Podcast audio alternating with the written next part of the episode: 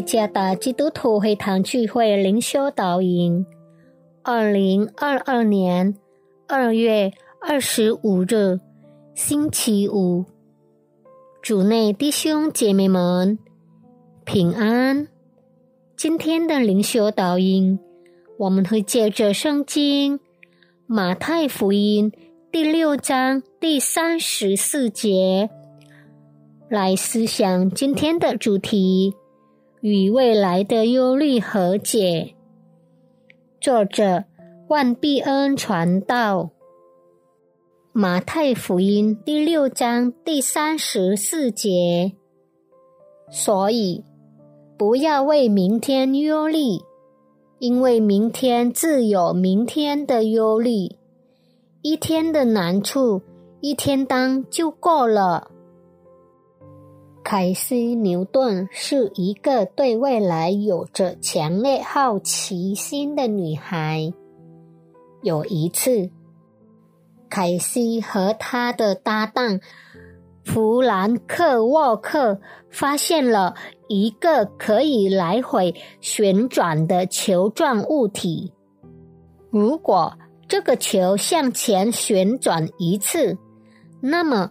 他们将看到一百年后世界的状态。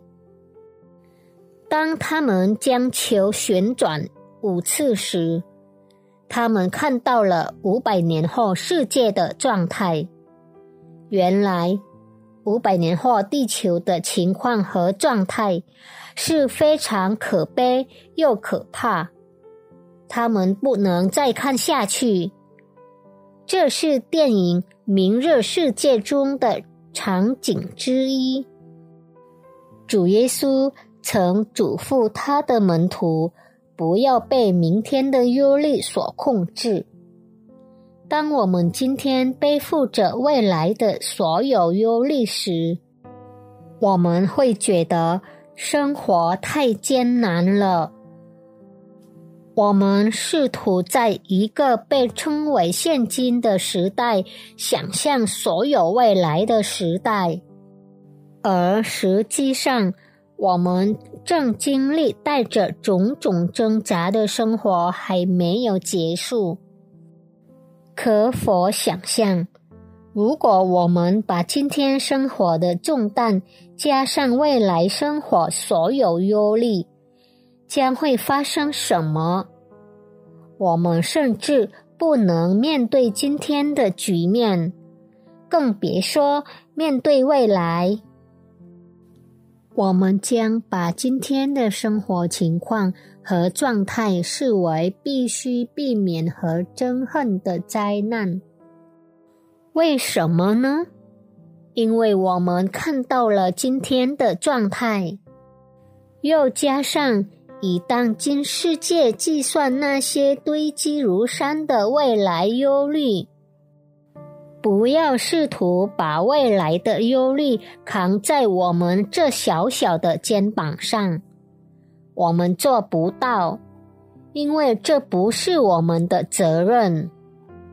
与情况和解是一个不希望被对明天的忧虑所掌控的生活决心。